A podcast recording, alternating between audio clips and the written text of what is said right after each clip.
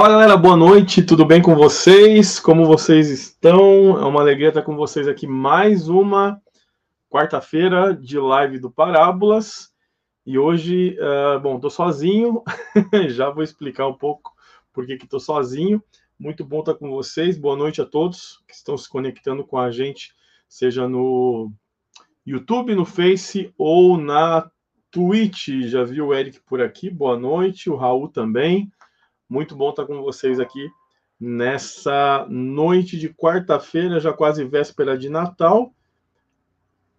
Então, a gente sabe que o pessoal já começa a ficar é, mais é, em, em, clima de festa, né? O pessoal sai um pouco da rotina agora, então estamos aqui para falar hoje a respeito daquela que para mim é uma das principais séries de 2022, né? Não fizemos a nossa lista ainda das principais séries, as que a gente mais gostou, né? Uh, mas essa com certeza foi uma grata surpresa, né? É a, a, série Endor de Star Wars.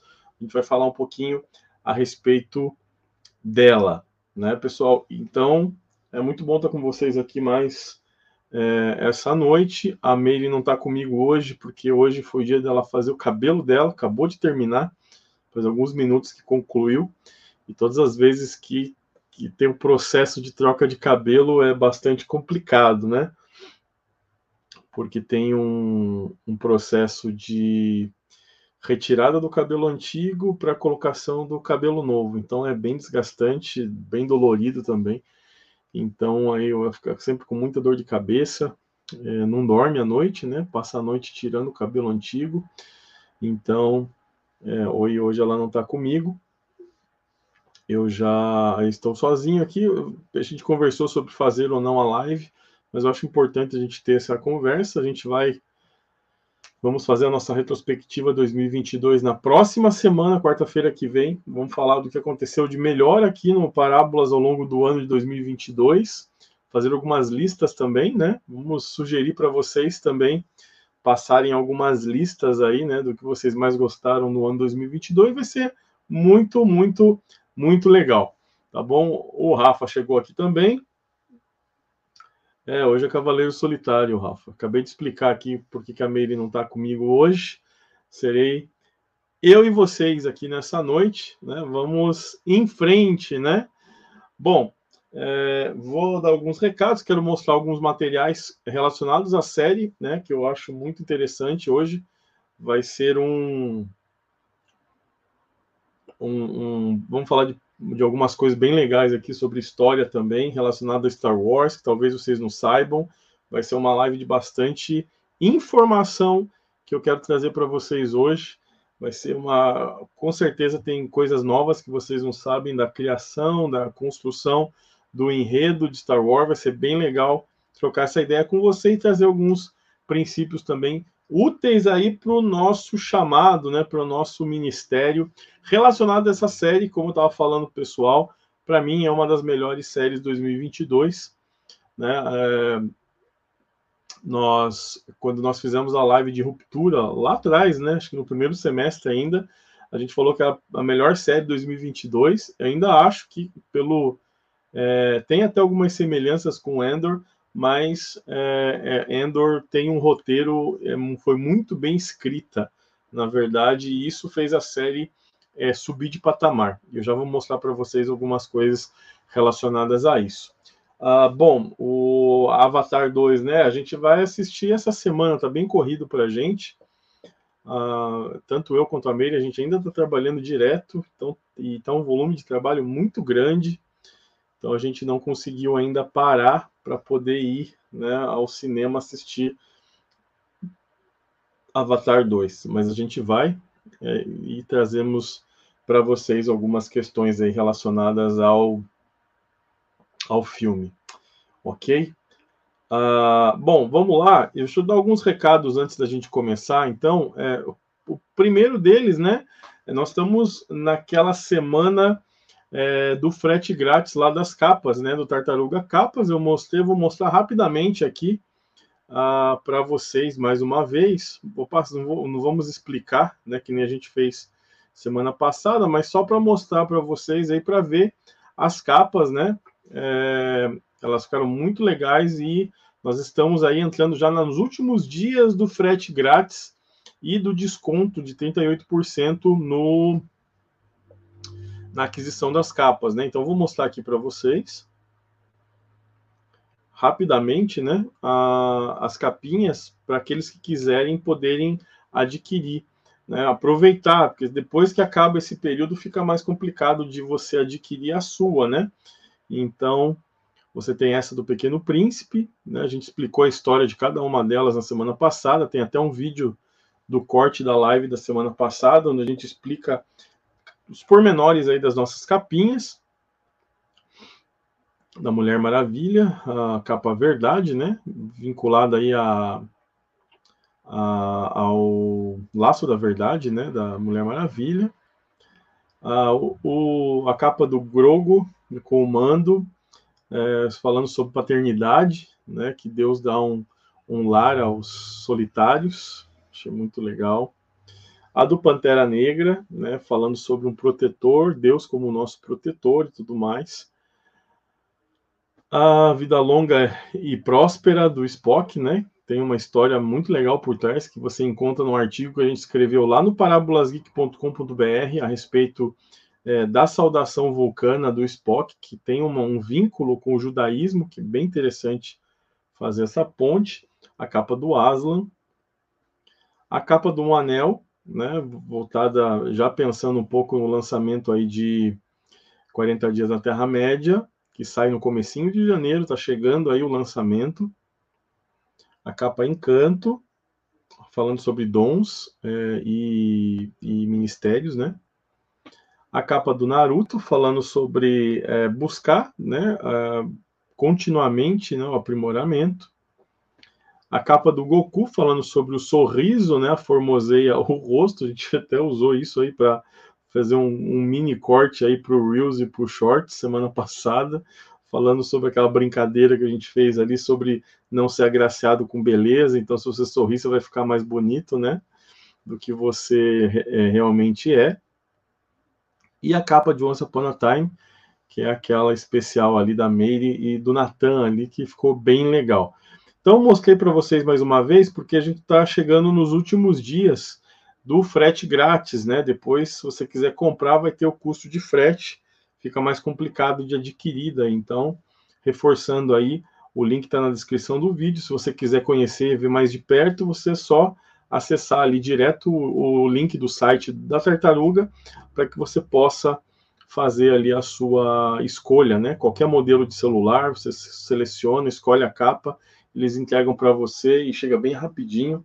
Então é bem vale a pena aproveitar esse período aí para você adquirir a sua, ok? Ah,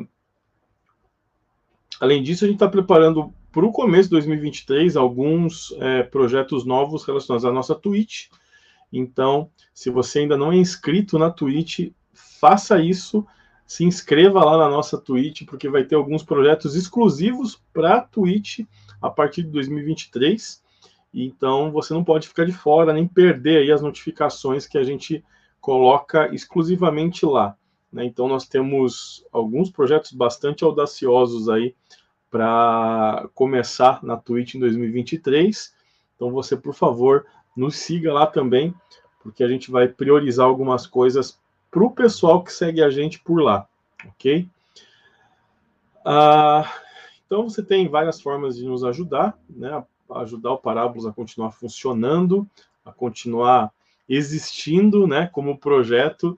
Então você pode nos apoiar. A gente está fazendo alguma reestruturação no nosso apoia-se. Você vai poder apoiar a gente. Você já pode apoiar a gente com qualquer quantia, mas nós vamos colocar algumas recompensas aí num patamar bastante acessível para aqueles que quiserem nos apoiar e receber ainda algumas recompensas aí por, por esse apoio.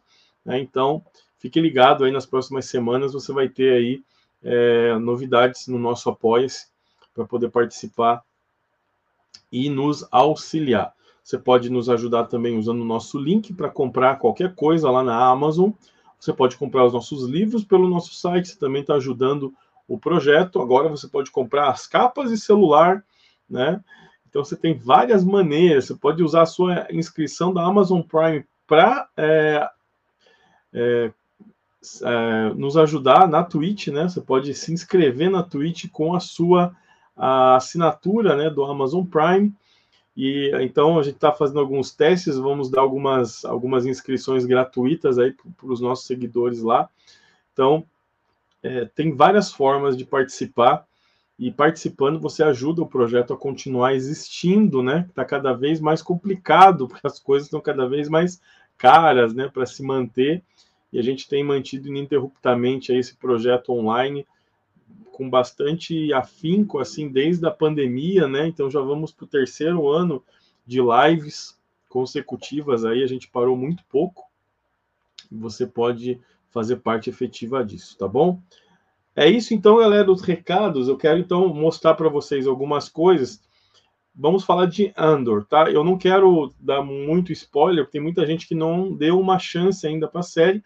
Eu recomendo que você faça isso, porque é uma série, assim, é no meu ponto de vista, né? No nosso ponto de vista, ela é brilhante e vale a pena ser assistida. Talvez você não, não goste tanto quanto eu, é, mas eu vou explicar os motivos pelos quais a gente gostou acima da média. É uma série fora do comum, aí dentro do que eu estou acostumado a ver em Star Wars. Então, eu vou explicar para vocês o porquê e aí você pode fazer as suas escolhas aí para aquilo que você para assistir ou não. Eu vou mostrar alguns materiais. Quero ver quem está online aí com a gente. O Rafa, o Raul. Dá um alô aí, você que está tá chegando aí, né? Dá um, manda uma boa noite para a gente. Se é novo aqui na, na família, fala de onde você está falando, né? é hoje o Natan não tá. Olha só que beleza, né? 40 dias com Sapona Time, 40 dias com Supermanos, show, show de bola. Ah, bom, ó, esse aqui é o primeiro material que eu queria mostrar, é algo maravilhoso. O Eric estava comigo quando a gente comprou esse Atlas de Star Wars lá na Bienal do Livro, quando a gente esteve lá autografando os devocionais na Bienal do Livro de São Paulo. Então, lá no finalzinho, já estava quase indo embora, eu encontrei esse Atlas, ele me encontrou também, e aí eu tive que voltar com ele.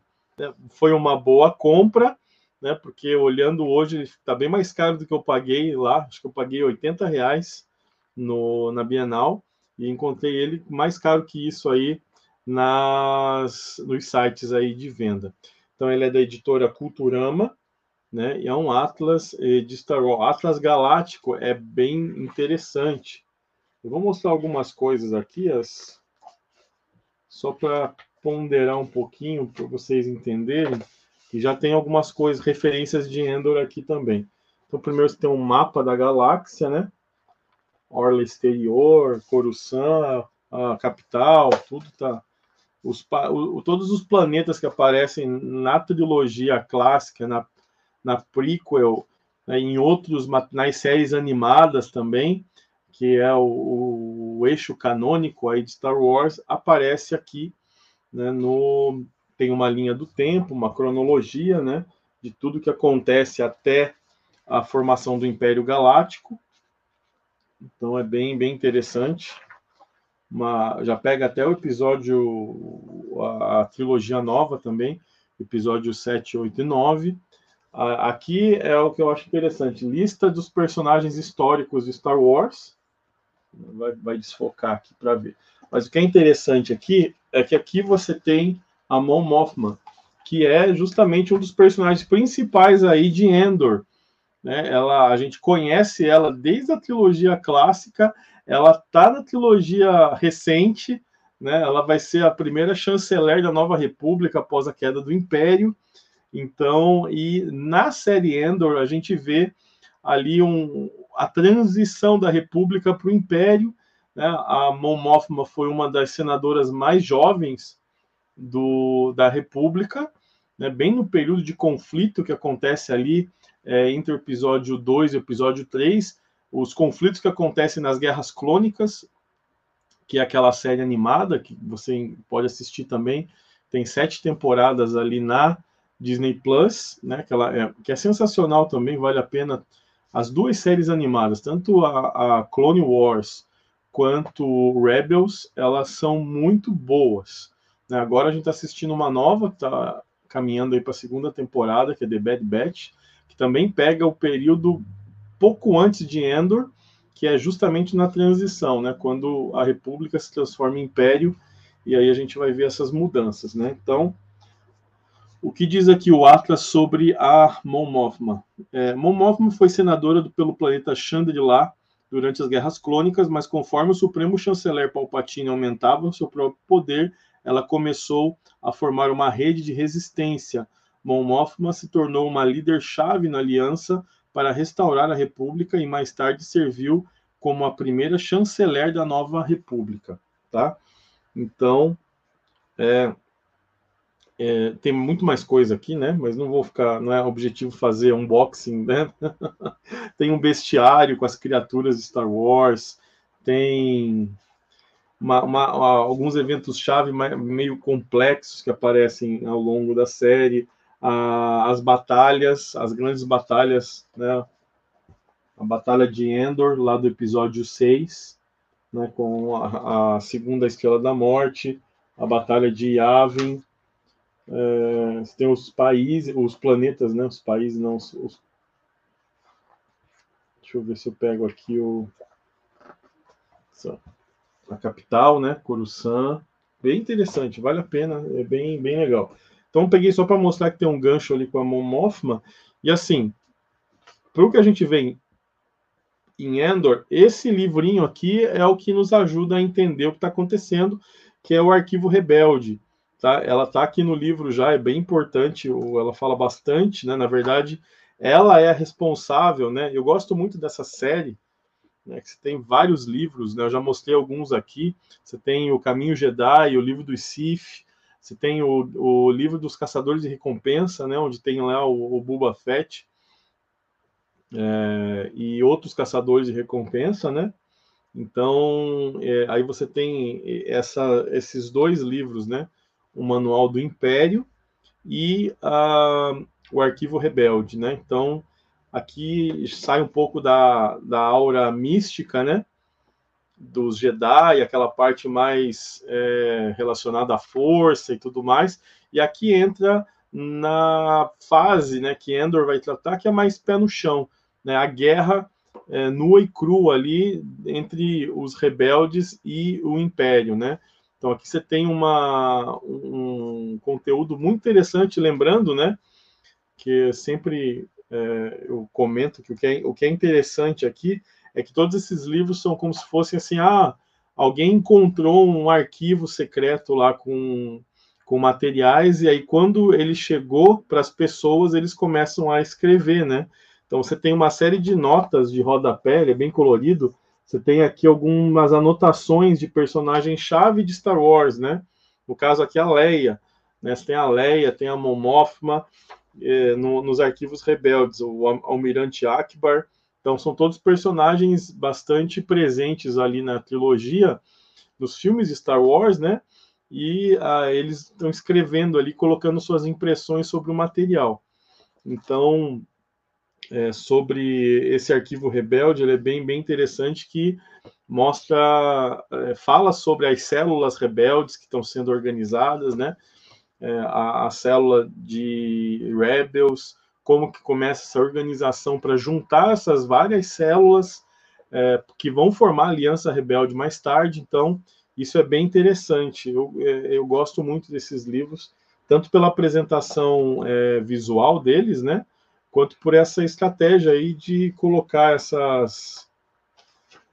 Olha só que interessante. Fala sobre a, os cargos ali no Império, né? Quais são os, os cargos, até ó, as insígnias na Marinha Imperial, né? Que a gente vê nos uniformes dos soldados ali para saber que tipo de, de personagem é aquele. Então, assim, é algo bem estruturado, bem é, fala de todos os, os, as naves da marinha, é bem interessante. Então, assim, é, bem legal. A gente tem, tem a coleção toda aqui desses livros, né, que tem o Caminho Jedi, o livro dos Sith, aí vem para esses dois, e tem também o livro do, dos Caçadores de Recompensas. Pelo menos são os que eu tenho. Não sei se tem mais algum que saiu, está sempre saindo livros novos, né? Bom, Então, uma introdução, né? Eu quero mostrar então um pouco a respeito da série. Eu vou apresentar aqui uns slides e aí vamos trocando uma ideia. O Rafa sugeriu, é, realmente, eu acho que o Avatar 2 vale a pena assistir no IMAX mesmo. Né? Vamos ver se a gente consegue assistir, talvez semana que vem, que acho que vai estar um pouco mais tranquilo aí depois do Natal. Shopping Center nessa semana é terrível, né? Todo... sempre assistir Star Wars sempre lança nessa época, né? Dia 22 de dezembro, eu não consigo nem estacionar o carro nos shoppings de tanto movimento, né? Dessa vez vou esperar, semana que vem vai estar mais tranquilo, a gente vai assistir é, e traz para vocês aí algumas coisas, né? Quero ver teu vídeo depois aí, sem spoiler, né? Sobre Avatar 2. Uh, então, vou mostrar aqui algumas, algumas imagens. Deixa eu só ajustar aqui a minha. É, sobre. Eu dei o título para a série sobre é, Endor, o Ordinário Extraordinário, que fala um pouco sobre aquilo que eu percebi, nós percebemos, né? Eu e a Meire, a gente percebeu assistindo a série, né? Sem dar muito spoiler, mas claro, né? Você sabe já a gente já sabe de antemão que o, o Cassian Endor, que é o protagonista da série, ele está no filme Rogue One, então a gente está vendo na série é, de que forma ele vai progredindo na história até chegar nos eventos de Rogue One, onde a gente sabe que todos eles serão é, se sacrificarão, né, para conseguir os planos da Estrela da Morte, o projeto da Estrela da Morte, que vai permitir com que os rebeldes consigam destruir a Estrela da Morte lá no episódio 4 de 1977. Então, tudo que a, aqui a gente está vendo a origem do Cassian Andor, de um mercenário para alguém vinculado aí à, à história é, da Aliança Rebelde, né? A série se passa 12 anos depois dos eventos do episódio 3, A Vingança dos Sith. Então, ah, nós temos aqui um império já, 12 anos de império galáctico é, se estruturando. Então a gente já vê as coisas bastante é, se solidificando, né, com uma estrutura hierárquica do império e tudo mais. Né? Então é, eu dei esse título para a live. Boa noite para o Natan, está com a gente, chegou aí. Boa noite. Já até usaram a tua hashtag aqui já né? Pensaram que você não vinha, então já usaram a sua hashtag também, né? Muito legal. Então, é, eu vou mostrar aqui uh, a ideia aqui do ordinário extraordinário, explicar para vocês o porquê do título, né? Mas antes, só mostrar algumas notas aí, alguns comentários que uh, eu vi, li alguns artigos a respeito, só para ver se a minha visão estava muito, estava ajustada ou estava muito fora aí do que o pessoal estava comentando sobre a série.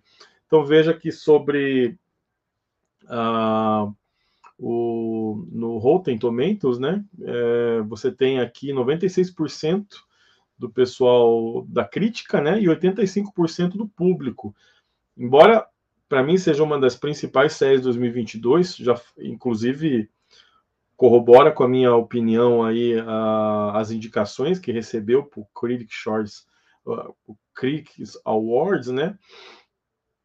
É, como melhor série e, e de drama e tal, e melhor ator também para o Diego Luna, que faz o Cassian Endor. Então, é, ela foi uma das menos assistidas da Disney Plus, o que é, é bastante interessante até para entender, né? O que será que fez com que o público não gostasse tanto da série, mas a crítica gostasse bastante, né? Geralmente é o contrário, né? A crítica não gosta e o público gosta, né? Dessa vez a crítica a elogiou bastante e o público não acompanhou. Eu, pode ser um pouco, talvez, de uma saturação, né? A gente vem de, de duas séries aí que não foram tão boas quanto o Mandaloriano, né? Nós, é, Boba Fett e o Kenobi, né? A série do Obi-Wan que não foram assim brilhantes e tal, talvez o pessoal deu uma cansada, não quis assistir. Uh, e também outro, outra razão, que é justamente o título da live, né? Uh, deixa eu voltar aqui só um pouquinho. Uh, a ideia aqui da série ela não apresentar aquela grande história de Star Wars, né? Você não tem Jedi aqui, você não tem Sith, você não tem sabre de luz, você não tem é, o Império em todo o seu esplendor e tudo mais, né? É, então você não tem aqui aquela, aquela fórmula básica, né, de Star Wars, que é a, a briga de sabre de luz, que é o Império contra a Aliança Rebelde. Você não tem essa grande história aparecendo aqui, o que eu achei sensacional. Nós estávamos precisando de algo que não tivesse a ver ali com Jedi e tal, porque a gente vê que até no Mandaloriano a gente tem ainda uma busca de vincular o, a, a jornada, né, do, do Din Djarin é, com a grande história de Star Wars, né? Coloca o Grogo ali, que vai remeter a gente ao, ao Mestre Yoda. Depois você vai ter a presença do Luke Skywalker, tem a aparição da Sokatano. Então, assim, você tem esses, esses personagens dessa história principal de Star Wars aparecendo aqui e ali para linkar o público com essa grande história. Uh, Andor não, ela vai na contramão disso e você não tem nada que te lembre assim o Vader, o Palpatine, você não tem o almirante, os grandes almirantes ali do Império, você tem uma, um conflito pequeno na base né, desse grande conflito. Pela primeira vez, a gente está vendo o que o Império é, fez com a população, de que forma o Império oprimia a população comum, as pessoas comuns né, que viviam nos planetas pobres e distantes da galáxia. Isso é, para mim, a grande cartada aí, a grande, o grande trunfo de Endor. Né, nós não vemos é, tipo, né, aquele, aquela pirotecnia toda ali de sabre e Darth Vader e Palpatine e o Império e, e, a gente não vê isso, né? A gente vê como as pessoas comuns estavam lidando com essa opressão que o Império já estava fazendo há mais de uma década ali, né? Depois dos eventos do episódio 3. Então, é, a, a gente não vê a grande história, mas a gente vê pela primeira vez uma outra perspectiva do que está acontecendo simultaneamente ao desenvolvimento dessas questões. E essa, para mim, é, é, é, o trunfo. É por isso que ele é, é, uma das causas pelas quais eu acredito que a série ela é uma das melhores coisas que aconteceram em 2022. Até para quem não é fã de Star Wars, se você não é fã, não vai ver é, Jedi, não vai ter sabre de luz, não vai ter nada disso. É uma outra visão a respeito dos acontecimentos políticos ali da galáxia que vão trazer é, elementos brilhantes ali para nossa análise. Ah, comentando aqui, ah, é o Nathan, ele é parceiro mesmo, né? Não é fã de Star Wars, mas está sempre aqui. Leu 40 dias com Star Wars colocamos personagens de Rogue One, mas infelizmente não tinha como saber lá em 2019 que ia sair a série do Endor, né? Não tinha sido ainda anunciado lá em 2019, então eu não coloquei o, o Endor, né, na, no 40 dias com Star Wars, né? Coloquei outros personagens, coloquei vários personagens de Rogue One ainda, né? É, mas não coloquei o Cassian Endor, infelizmente. Me arrependo hoje de não ter colocado o Endor no livro, né? Tem que fazer uma, uma atualização aí dos devocionais do 40 Dias com Star Wars, até porque a gente fez lá, olha só, em 2019 a gente colocou lá uma cronologia. Então, no final do livro, você tem ali tudo que você precisa ler para estar inteirado de tudo que aconteceu no universo de Star Wars. Mas isso foi há, há três anos atrás, né? 2019. Finalzinho, né? Pode dizer que foram que 2020, 2021, 2022, três anos ali, basicamente. Mudou demais. Já não está valendo aquilo que eu escrevi há três anos atrás, já está desatualizado pra caramba, porque entraram todas as séries novas da Disney, outros livros. Então, fica complicado, né? Vamos dar uma olhada aqui. Ah, o Raul tá com Covid, né? Ah, vamos orar. Espero que esteja bem, né, Raul? É, graças a Deus aí com as vacinas a gente já tem uma já fica um pouco mais tranquilo, né? Já não é algo tão desesperador assim, mas ela é ruim de qualquer forma. Né? Então vamos orar para que você tenha um, uma recuperação rápida Né? Aproveita esse tempo aí para é, buscar o Senhor, né? Já que vai estar isolado mesmo. Gasta tempo com a palavra, gasta tempo aí assistindo os nossos vídeos aí, né? Maratona que está faltando aí de live, de, de vídeos aí do Parábolas, que vai ser bem, bem, bem legal. Que bom.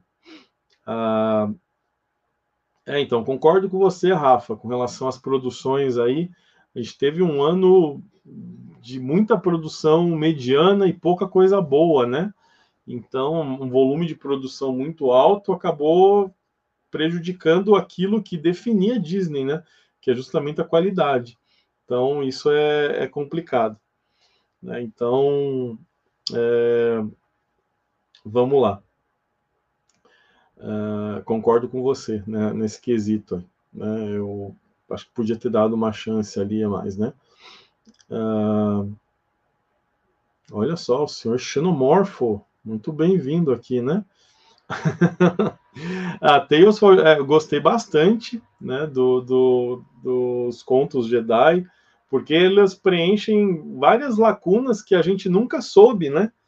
Principalmente com relação ali ao, a, a, transformação ali do Conde do Khan, né, de Jedi, a passagem dele de Jedi para Sith, né? Então, algumas coisas que a gente sempre é, só viu o resultado e não sabia o como, né, a gente descobriu ali. Então, foi, foi muito legal. Foi muito legal. Pena que eles eram são episódios curtos, né? É, fiquei sentindo falta de uma, uma temporada ou uma nova um novo braço ali, né? No estilo de Clone Wars ali, né? Porque merecia uns episódios mais longos, né? Ficou faltando alguma coisa ali, os episódios são curtos, né? São basicamente para responder uma pergunta, né? Algo muito muito importante é revelado ali na, no, nos contos, é, nos Tales of Jedi, que é justamente a, a grande questão dos clones lá, né, que são preparados ali, que nos filmes a gente não consegue aprofundar, você sabe, né? Você, e ali nos contos ali você descobre exatamente quem foi, né?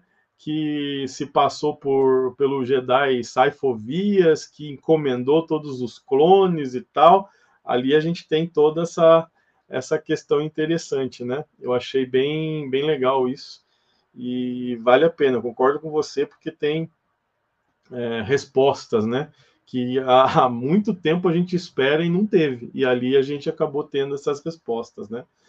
Ah, o Raul fala, fala aqui que está lendo os nossos os meus livros, né? Que bom! Espero que esteja gostando, né? Dos livros tem o Devocional Pop. A gente está trabalhando agora no segundo volume do Pop, então provavelmente, se tudo der certo, até peço que vocês orem por isso, uh, ano que vem nós teremos o segundo volume do Devocional Anual, um novo livro né, que tenha é, devocionais para o ano todo. Então, se você gosta do Devocional Pop, ano que vem nós vamos ter, estamos comemorando cinco anos do lançamento do Devocional Pop. Então, nós queríamos celebrar, e também 10 anos de parábolas, né? É, em 2023 nós comemoramos 10 anos de projeto e a gente quer comemorar em grande estilo aí com um devocional novo, né? É, um devocional anual novo. O 40 dias com a Terra-média sai agora em janeiro, no comecinho do ano. Vai ter surpresas aí para vocês também, para aqueles pessoal que comprar na pré-venda. Vai ser bem legal mesmo. A gente está bem feliz com o resultado do livro. Vocês vão gostar também. Esse já sai agora. Vamos trabalhar num devocional anual no primeiro semestre e trabalhar também em mais alguns materiais para o segundo semestre. Então, teremos é, muito lançamento em 2023, tá?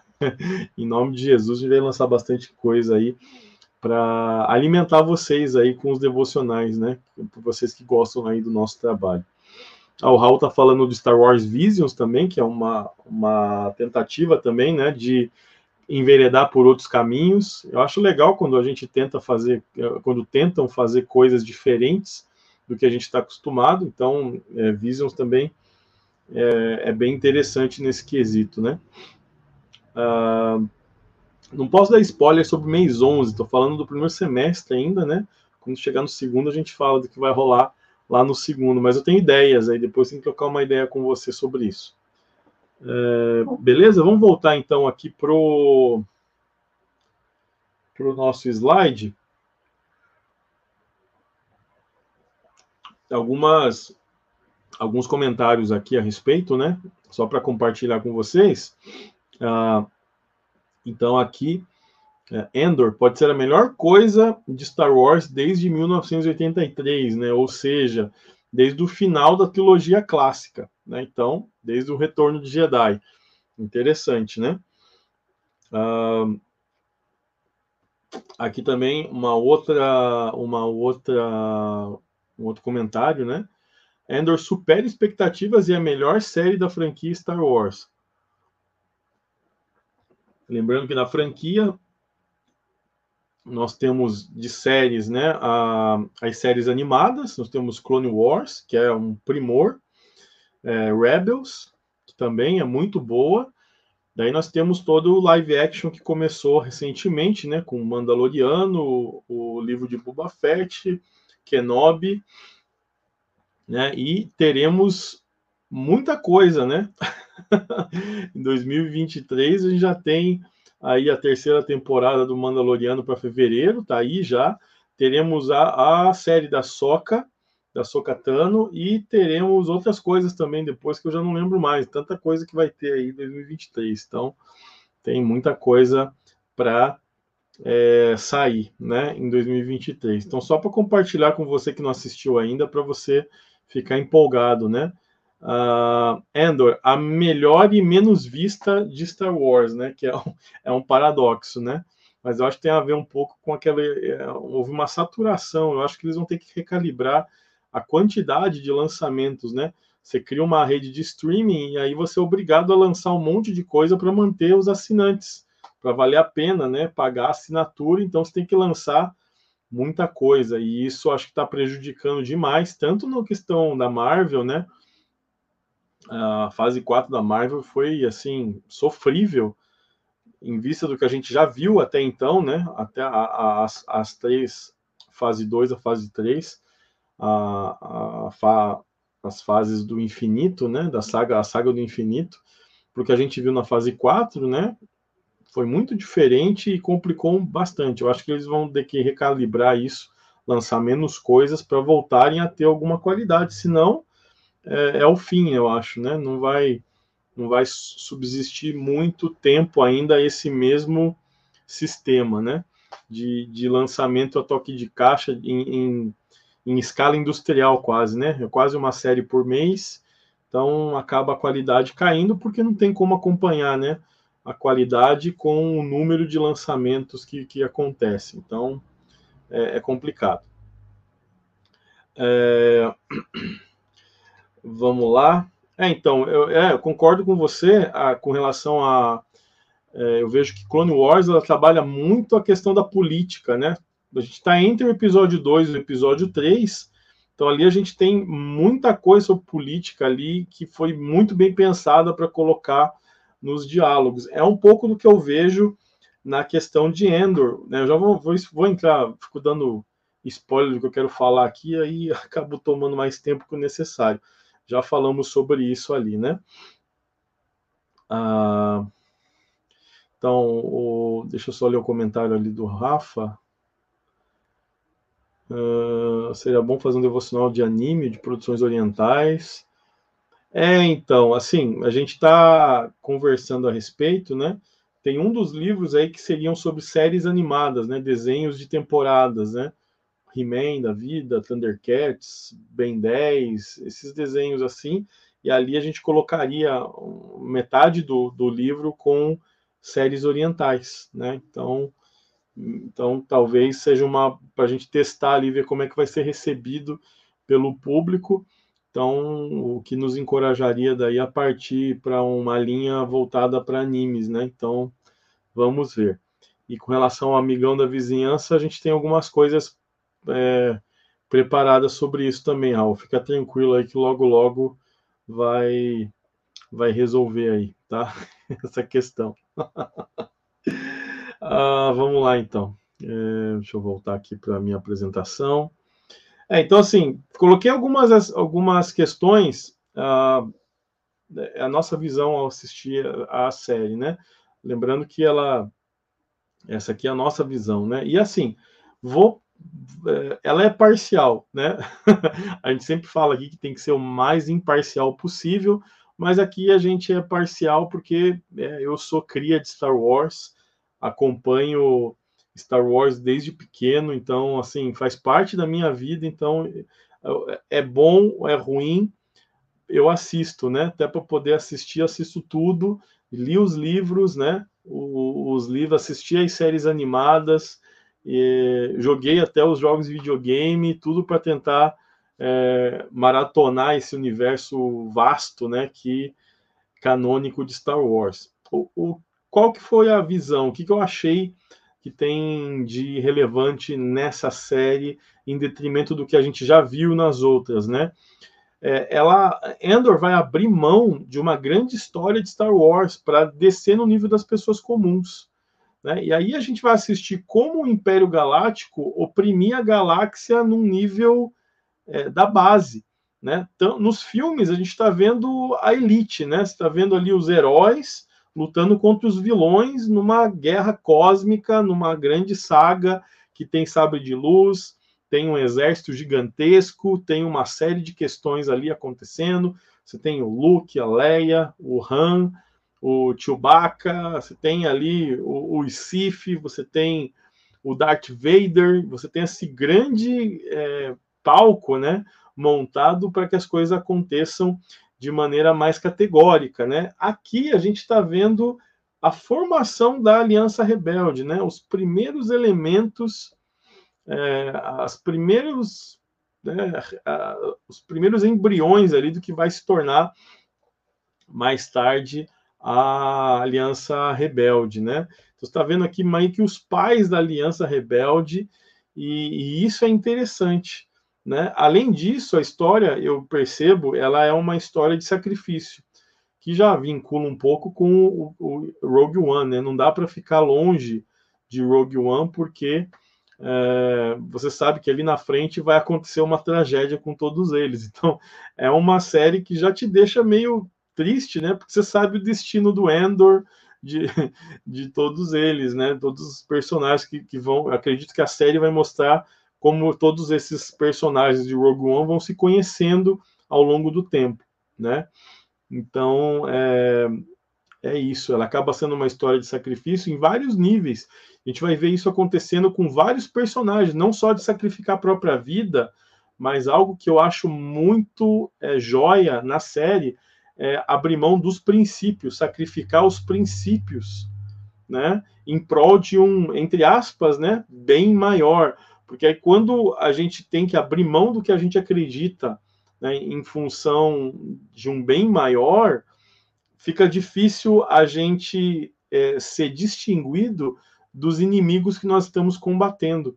Né? Eu acho que é essa, esse paralelo né, entre é, fazer algo errado é, em detrimento de um bem maior para manter a resistência é um paradoxo muito interessante, porque começa a mostrar para nós né, que a própria Aliança Rebelde ela não surge de um ideal puro de heroísmo, de moralidade. Não, a base da Aliança Rebelde vai acontecer com pessoas que passaram a linha, cruzaram a linha da moralidade heróica que a gente vê nos filmes.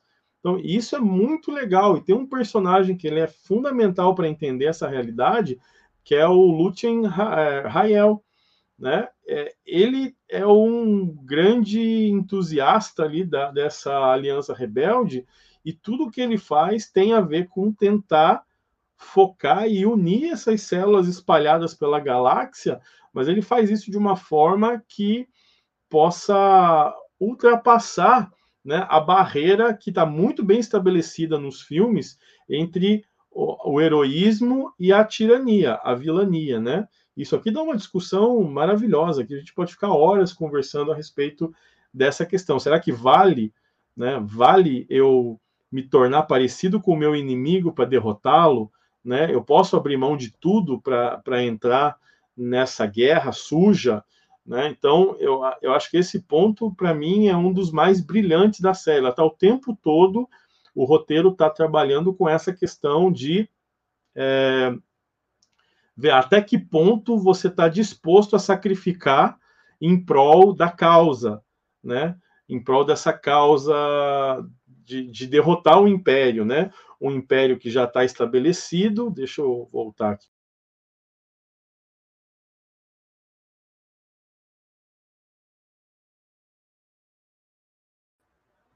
É, uma, uma aliança que está se estruturando, ou seja, algumas pessoas ali, meia dúzia de gatos pingados espalhados pela galáxia, que potencial elas, essas pessoas têm de derrotar um império que já está estabelecido, a gente vê isso funcionando, a máquina burocrática do império está trabalhando a todo vapor aqui, a gente vê isso, né? A gente não está vendo os almirantes do império, aqueles que estão do lado do Palpatine, do lado do Darth Vader, nos filmes. A gente vê ali jovens inexperientes, né, é, de baixa patente do Império, lutando é, para é, mostrar o seu valor, para derrubar um, para conseguir uma promoção. É isso que a gente está vendo, né? Então, o Império já está estabelecido, está cada vez mais forte, e o que essas pessoas, né, que vão ser conhecidos no futuro como rebeldes, eles podem fazer para enfraquecer algo tão gigantesco, né?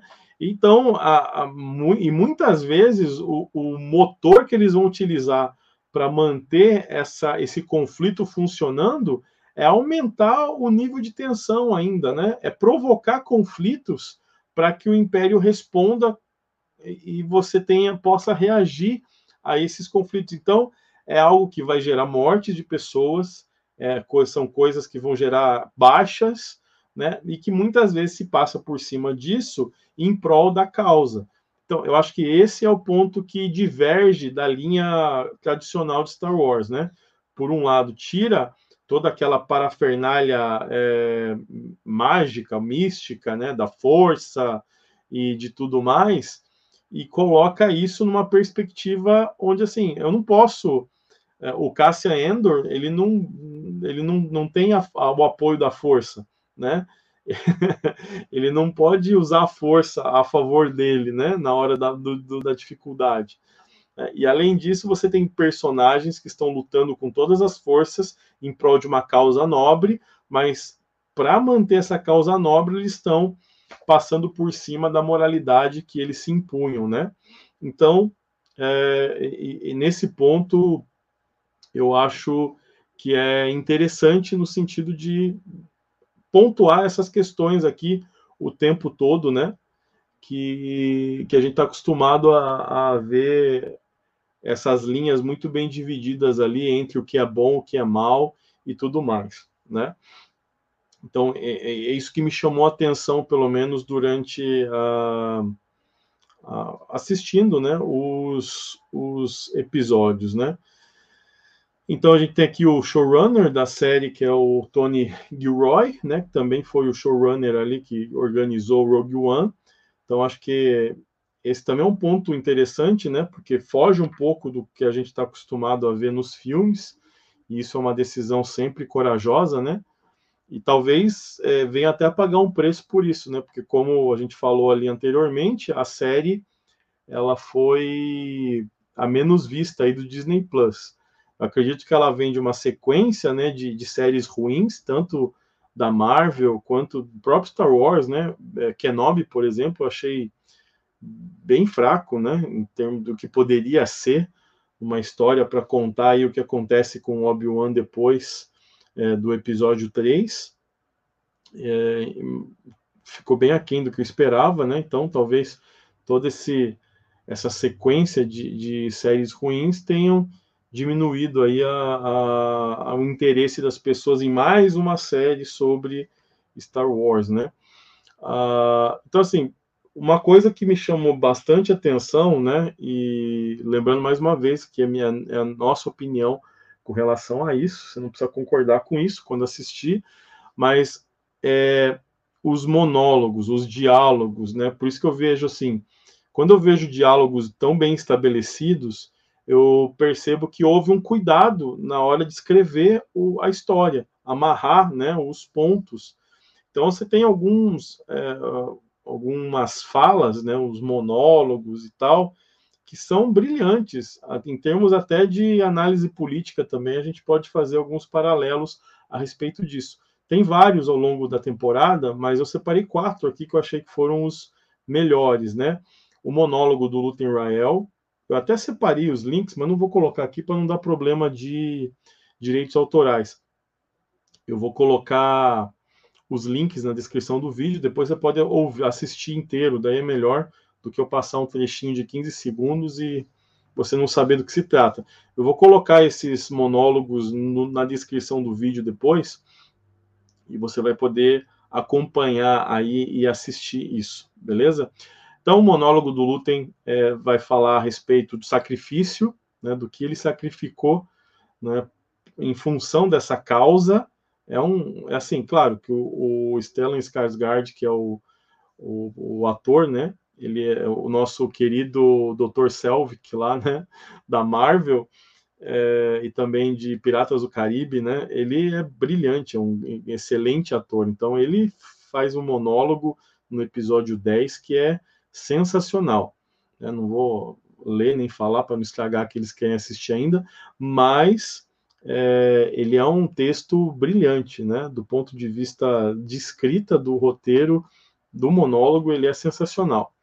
Depois nós temos o manifesto do Nemec, né, que é um dos personagens que vão trabalhar ali na metade na, do evento, no grande evento do mid-season, né, da, da, metade da temporada, né, uh, na, eles têm um assalto para fazer e tal, e se reúne uma equipe que o, o Endor vai aparecer ali também.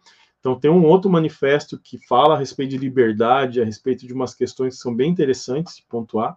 Uh, um dos brilhantes, o Andy Serkis, nosso grande é, Gollum, né?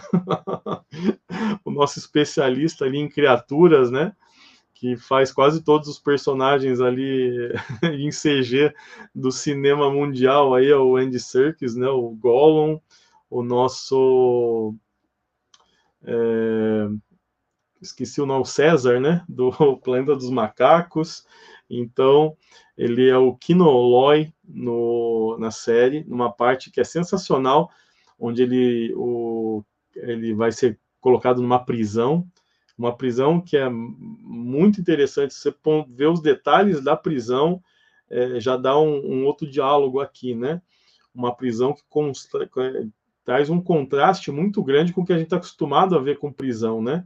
É um é algo extremamente é, claro, né? As paredes totalmente brancas, as, as celas não têm grades, elas são abertas. Então, é, é, é, é muito interessante pontuar o, esses detalhes. Então, tem toda uma evolução. O Kino é um líder lá na, de, de andar, no caso ali. Essas prisões são prisões para construírem, né? Essa, usam a mão de obra que está presa para construir coisas para o império a gente descobre o que, que eles estão construindo na cena pós-crédito da primeira temporada. Isso é bem interessante, né? Saber o que, que eles estão produzindo naquele lugar. E aí é, o Kino vai fazer um discurso também, né? Dentro dessa. E é um discurso muito é, interessante também. E por fim, o monólogo da mãe adotiva do Endor, né? A Marva Endor, é, que é interpretado pela Fiona Shaw que é a, a nossa querida Petúnia do Harry Potter. Você tem aqui uh, mais um discurso. Então, assim, esse esse esse cuidado com os diálogos, eu acho que são é um, ela foi foi bem pensada, né? Talvez aqui houve um tempo maior aí de preparação do que é, esse material toque de caixa, porque tem um cuidado com essas questões. Então isso também me chamou bastante atenção nos pontos, é, os pontos da política envolvida, a questão de conceitos filosóficos sobre liberdade e tudo mais. Isso é bem interessante. Uh, bom, e sim, Star Wars sempre foi por política, né? A gente acha que não, mas sempre teve a ver com política desde o começo, né? seja em 77 na primeira trilogia, seja na segunda trilogia que já passa ali o, o segundo milênio ali, né, finalzinho do século 20, começo do século 21. Então, ela vai apresentar diversos discursos políticos que vão condizer com o período que estamos vivendo, e isso sempre fez parte do DNA uh, de Star Wars. Então, essa aqui é um pouco da nossa uh, opinião, né, a respeito, a respeito disso. Né? Então, é, para mim, tem esses elementos aqui que faz ela ficar um pouco acima da média do que a gente está acostumado. Claro, né?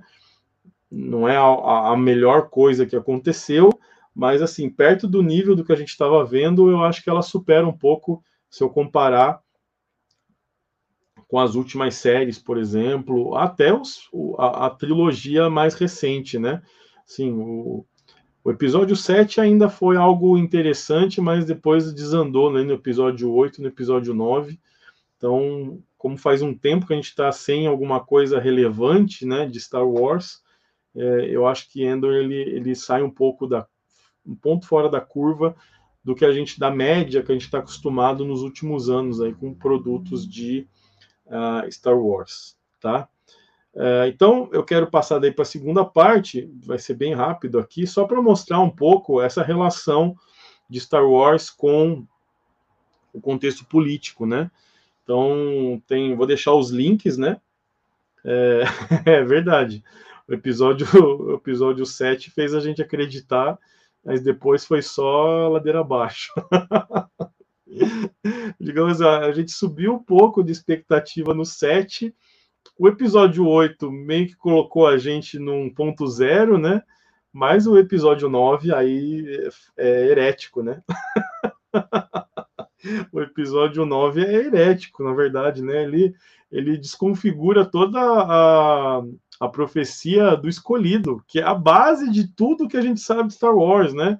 Que viria um escolhido que ia trazer equilíbrio para a força, derrotando o, o Sif, né? Então, assim, o, o Anakin, que é o escolhido, derrota o Palpatine e traz o equilíbrio para a força. Aí o episódio 9 aparece e aí não, não, não invalida o cumprimento da profecia do escolhido, que é assim, é o eixo central de tudo que a gente viu ao longo de décadas de Star Wars.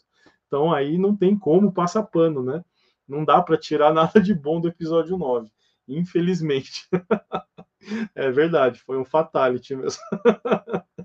eu saí indignado do cinema, falei, como eles podem fazer isso, né? Não tem, eles não podem mexer nesse grau, né? De romper o, o que trouxe a gente até aquele momento, não dá. Então, é, foi algo complicado mesmo, assim, não, não faz sentido, né? Tá fora do, do tá, destoa demais do, do, que a gente sabia até então. Então, por causa disso, né, desde o que a gente tá vendo lá, começou no episódio 8, episódio 9, né, a série do Mandaloriano, eu acho que ela é bem interessante por ativar algumas coisas que aparecem lá no é, Clone Wars, né, principalmente a relação com Mandalor, os conflitos, as guerras ali civis de Mandalor e tudo mais, o Sabre Negro e, e o, o Grogo, né, traz mais alguma questão sobre a espécie do Yoda, que é, é bem desconhecida, ela traz elementos novos ali que são interessantes, mas depois dá mais uma queda de novo ali e tal, então eu curti o Ender por causa disso, né. Então, assim, Star Wars sempre teve a ver com política, né? Se a gente vê algumas, algumas entrevistas do George Lucas, né? É, o que ele planejou, tem várias coisas, né? É o Star Wars, ele vai desde a jornada do herói, né? Meio que trazida para o mundo cinematográfico a partir do episódio 4, né? A gente linka a, a obra do Joseph Campbell, o herói de mil faces, com o roteiro do episódio 4 e você consegue recompor a jornada do Luke Skywalker exatamente nos pontos ali da jornada do herói. Né? Então, a gente tem esse vínculo né, antropológico é, da jornada do herói inserida no roteiro, e aí vai se espalhar, e aí a gente vai ter a jornada do herói a exaustão, sempre vai ser blockbusters vão compor essa jornada do herói, é, e nós temos outros elementos do presente do Jorge Lucas quando estava produzindo os filmes, né? Então, ah, No caso, na década de 70, ali, quando ele está preparando o episódio 4, a primeira trilogia, Estados Unidos passa né, por, pelo escândalo de Watergate. Né? Então, é, você tem esse, esse elemento de. Ele queria contar né, no filme, na, na história, né, se a gente pegar a, a, os seis primeiros filmes, a ideia central aqui é como uma democracia, como uma república, ela se transforma numa tirania.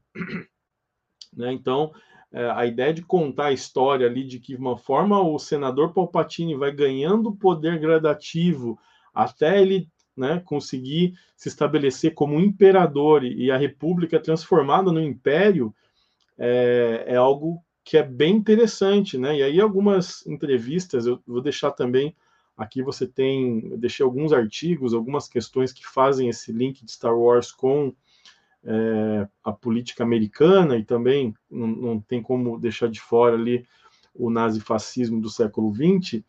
É, a gente tem esses, essas questões interessantes para pontuar. Né? Então, eu vou deixar os links para quem se interessar, quiser fazer leitura, eu acho que vale a pena. Né? Então aí você tem dois casos interessantes. Na década de 70, quando a trilogia clássica está sendo construída, você tem o caso Watergate, né, que é um caso de corrupção, né, que vai derrubar um presidente americano antes de, de tentar o segundo mandato. Então, alguém que está tá galgando o poder, mas vai ser freado em função da descoberta de casos de corrupção dentro do governo. Depois, na trilogia prequel, né, o episódio 1, 2 e 3, acontece ali na chamada Guerra do Terror, né? A gente sabe o que aconteceu ali em 2001, queda das Torres Gêmeas, a guerra no Afeganistão, Iraque e tal, que vai, vai acontecer na sequência. Então você tem esses grandes elementos políticos acontecendo, né? Então é, o Jorge Lucas tá, não tem como, né? A fantasia ela vai de alguma forma refletir a realidade. A gente sempre comenta isso aqui com vocês. Uh, então a gente tem né, o caso é, de Watergate na década de 70, e a gente tem ali a, a, questão da guerra ao terror, né? O uso ali do medo dos ataques terroristas e tal para desencadear uma guerra e tudo mais, né?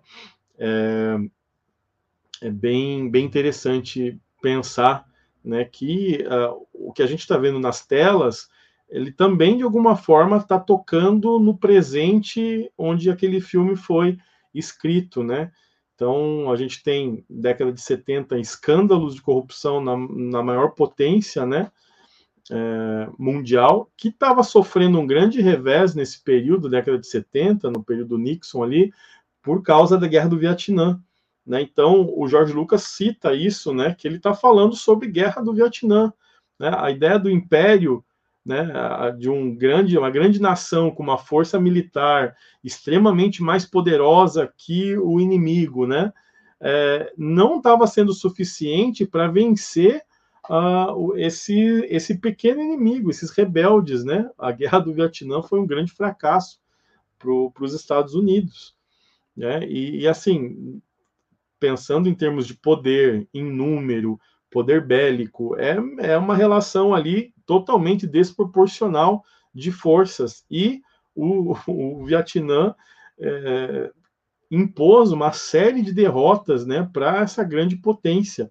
Então, quando ele fala desse desequilíbrio entre império e rebeldes, o George Lucas, numa entrevista de 2005, ele cita isso. Não, a gente está falando sobre a guerra do Vietnã, exatamente e tal, né?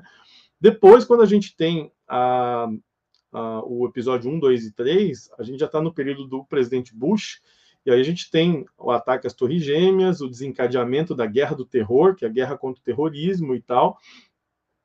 E a, a gente percebe no discurso do Palpatine esse, essa tensão constante, né? Tanto que quando a gente vê ali o episódio 2, as guerras clônicas, a gente vê que ele está fazendo um jogo duplo né, ao mesmo tempo em que ele se coloca como um paladino ali da democracia e tudo mais, ele está é, financiando o conflito, né? Está trabalhando junto com separatistas contra o Senado e o Exército e tudo mais. Então, você tem essa essa questão bem presente aqui no episódio 1, 2 e 3, que mostra como uma democracia vai se tornando uma tirania. E como nessas tiranias, é, geralmente o poder não é tomado, ele é dado. Da mesma forma como, a partir do, dos acontecimentos ali do episódio 3, o Palpatine recebe a outorga, né, primeiro de alto chanceler, com mais poderes no Senado Galáctico, e depois ele decreta o império com poderes né, supremos ali para ele, com a desculpa esfarrapada de que ia resolver alguns conflitos ali e tudo mais. E depois seria devolvido o poder né, ao Senado, o que não acontece. Né? E o Senado passa a ser um mero coadjuvante né, nessa questão toda. A gente vai ver ali na série.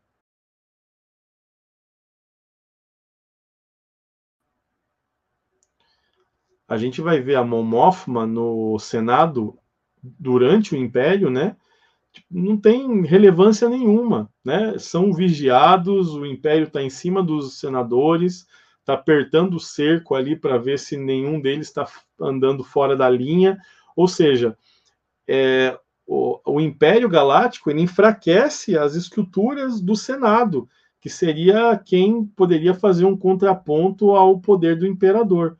Né? Então, a discussão do episódio 1, 2 e 3, é, e, e, aparece em Endor também, é justamente a questão de que esse poder autoritário, ele geralmente ele é concedido né, pelas forças democráticas. Então, uh, o Jorge Lucas vai trabalhar isso na, nessa construção ali do Palpatine, né, nessa ascensão do Palpatine como imperador. Né? Então, como ele, de um, de um simples senador, se torna um alto, um chanceler, e depois ele vai lá e decreta o império, sempre com o medo como é, argumento. Né? Olha o medo do que, olha o que eles vão fazer, olha o que os Jedi estão fazendo, olha o que está acontecendo, a guerra é para resolver a guerra. Sempre tem o medo como um pano de fundo para aumentar o poder que vai se transformar lá na frente numa num, num regime autoritário, né? Então isso eu acho que é bem bem interessante. Eu acho que vale a pena refletir a respeito disso, né? Tanto talvez seja esse um dos motivos do fracasso da trilogia mais recente, porque ali não tinha muito esse quesito, né? Não, não, não toca nas questões do que está acontecendo no, no período em que os filmes, né, 2007 ali em diante, você tem é, o, um, parece que se perde um pouco esse vínculo, né, com o momento político que o mundo está vivendo naquele naquele ambiente. Talvez por isso se perdeu, e aí a gente perdeu também o fio da meada da, de Star Wars, né? Então, eu acho importante, eu separei isso para a gente pontuar um pouquinho com relação a isso, né? Além disso, o Raul está comentando ali sobre a cultura japonesa, então, Star Wars é um grande, uma grande cebola, né? com muitas camadas. Então, você tem a camada política contemporânea, que é essa que eu trouxe aqui, vou trazer um pouco de um contexto histórico também.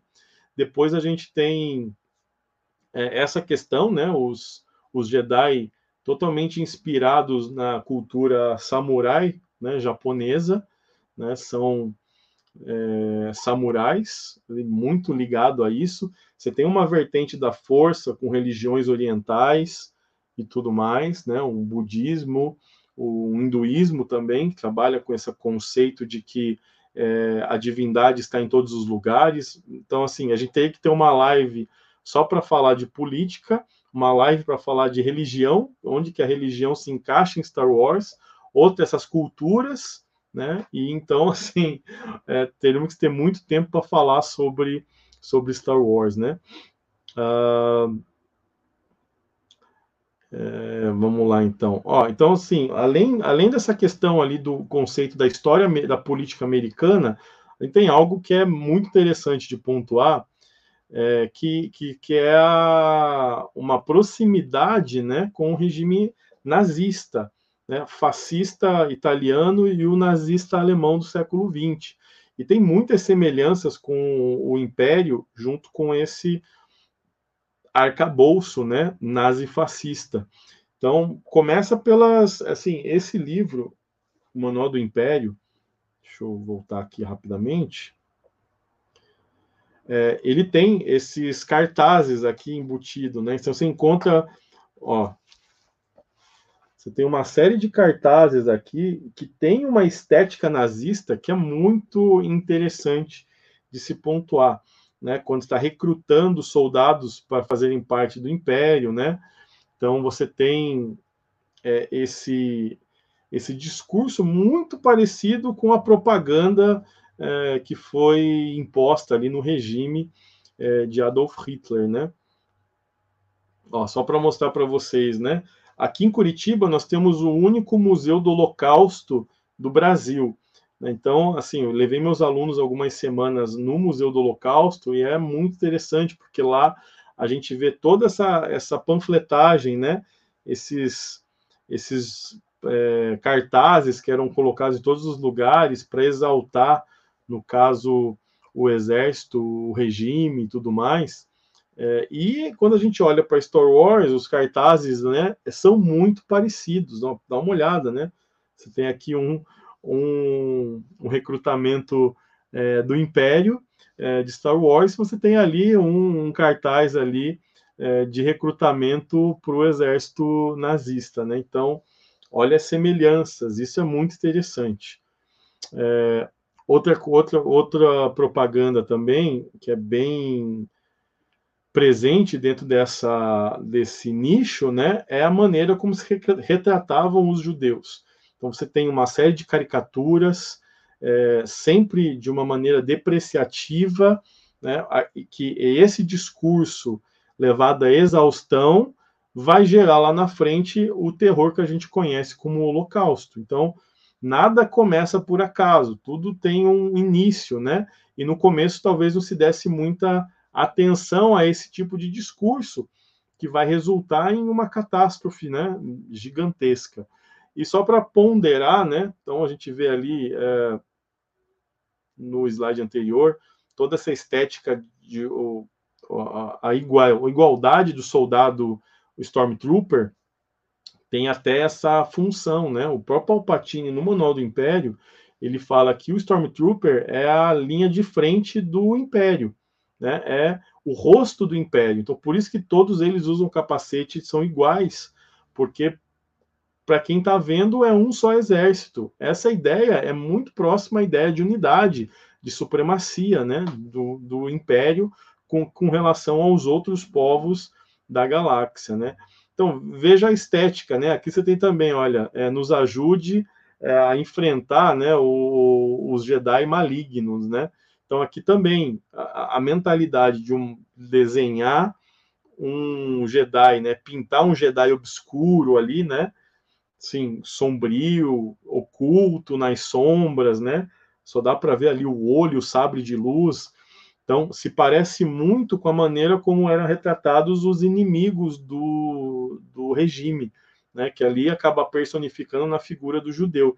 Então você tem toda uma panfletagem construída em cima, sempre mudando, sempre dando apelidos bastante depreciativos, sempre fazendo um, uma pintura, né, uma caricatura bastante é, uma caricatura mesmo, né? Bastante diferente da realidade, enquanto para o exército alemão você tem a, a, assim, a primazia, né? Um, um, a, a, a, pintura da perfeição e tudo mais, né? Então, é, é, isso também aparece aqui, né? E eu, eu achei interessante trazer isso para vocês. Talvez vocês não, não tivessem essa percepção com relação à maneira como Star Wars vai tratar essa, essa questão. Mas não para por aí também, né? Se a gente olhar aqui a, a estética, né? Que aí tem teria uma, tem toda uma história sobre os uniformes do regime que foi até a própria Hugo Boss, né, que fez uma, um, um desenho, o desenho do, dos uniformes, né, do, dos grandes almirantes ali e tudo mais, dos, dos grandes generais, né. Então, se você olha aqui a estética, né, dos uniformes aqui do regime, eles vão parecer muito com os uniformes dos grandes é, personagens ali do Império. Então, até essa estética ela também se parece né, com a, a estética também que vai ser adotada é, em Star Wars. Então, isso eu acho muito interessante. Muito interessante a gente pontuar, é, trazer para vocês essa informação, né? Esse, esse império que tem um poder que foi concedido pelo Senado, né? Palpatine não roubou isso, né? Ou não, não usurpou o poder, né? Ele usou os mecanismos dele para conseguir fazer com que o Senado concedesse a ele os poderes de um ditador. E a partir dali vai se construir um império que vai levar muito tempo para ser derrubado, né? Então, eu acho que é interessante pontuar isso, mostrar essa questão política também, porque assim, é, por mais fantástico que seja o universo, ele tem que ter um, uma raiz, um pé na realidade, né? Para que você tenha essa essa questão né? Porque muitas vezes a gente não tem isso, é, essa perspectiva de, dessa realidade, e aí com, nos compromete, né? Compromete o nosso, o nosso entendimento é, das questões.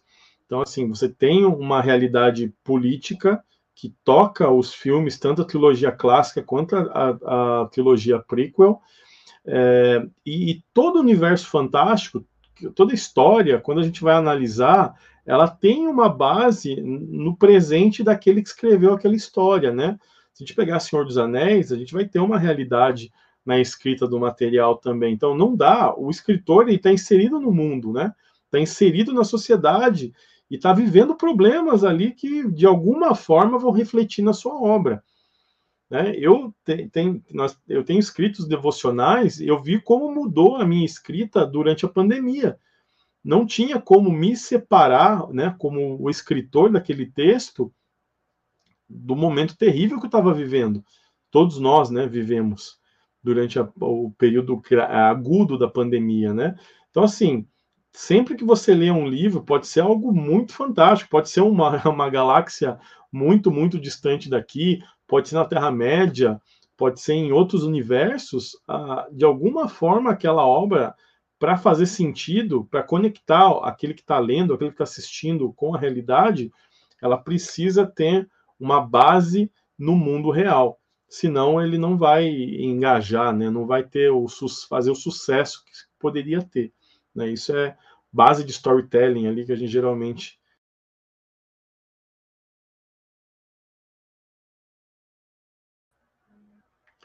geralmente nós usamos na, na escrita, né, e nos cursos que a gente dá por aí. Ah, legal. Então, deixa eu pegar aqui para fechar, então, é, a, a, live de hoje. Eu só queria pegar alguns. É, cadê? O que, que a gente pode aprender de maneira. Né, pessoal, semana passada a gente não falou sobre princípios teológicos, né? Semana passada a gente falou sobre inteligência emocional é, na série da Vandinha e, e, o pessoal estranhou, pô, mas cadê os princípios que dá para aprender aí, né? Um cristão pode aprender com a série e tal, né? Está fazendo alguns experimentos para mudar um pouco o conteúdo, né? Não mudar o conteúdo, mas trazer novas perspectivas, né? Eu vejo, tenho conversado com a Meire, né? Com o número de lançamentos que a gente tem por semana, uma live só é pouco. A gente tinha que ter duas lives semanais aqui para poder dar conta de do que está saindo, né? A gente não consegue mais acompanhar, a gente tem que escolher, né? A gente precisa fazer algumas escolhas, né? Então a, a, a gente fez uma, um exercício de trazer um elemento que pode ajudar o pessoal na área de estudos, na área profissional, né? Mas o pessoal fica assim, cadê o princípio teológico, né? a gente quer, na medida, experimentar algumas coisas que possam ajudar vocês também em outras áreas que não apenas a área teológica, né? Então, a gente está fazendo esses exercícios aqui no Parábolas para ver se, de alguma forma, a gente pode ajudar vocês em outros elementos, né? Em outras áreas da vida. Ah, legal? Gostaram, gente, desse, desse resumo, né? Dá para a gente ficar aqui horas falando sobre Star Wars e política, né? Então, é só para dar uma introdução. Eu vou deixar textos. Hoje eu não vou conseguir, mas amanhã, se vocês quiserem, deem uma olhada na descrição do vídeo do, no YouTube. Você vai encontrar links de artigos acadêmicos falando sobre essa, essa dinâmica de Star Wars com o nazismo, Star Wars com o fascismo é, italiano, quais os paralelos, como a gente pode afirmar que isso tem a ver com essa. É, então, é, eu vou deixar os links que eu gosto muito. Não sei se alguém lê. eu não sei se alguém clica nos links que a gente deixa ali para ler as matérias, ler os artigos, né? Mas eu gosto de embasar tudo que a gente fala para que vocês saibam que não é só algo da nossa cabeça, a gente não tira da nossa mente criativa, né?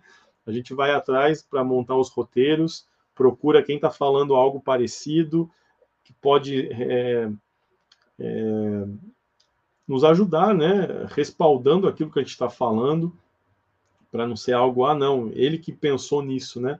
A, com relação ao filme, a gente assistiu várias, eu vi é, sobre a série, né? Sobre a nossa opinião sobre a série, assistimos várias críticas, né? De críticos profissionais de, de cinema e televisão, né?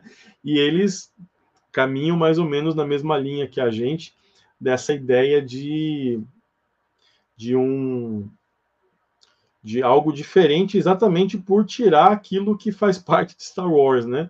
Tirar aquele, aquele grande evento para focar nos pequenos conflitos ali que a série que, que a, a, estavam acontecendo na galáxia, mas que a gente nunca tinha parado para assistir e agora a gente viu.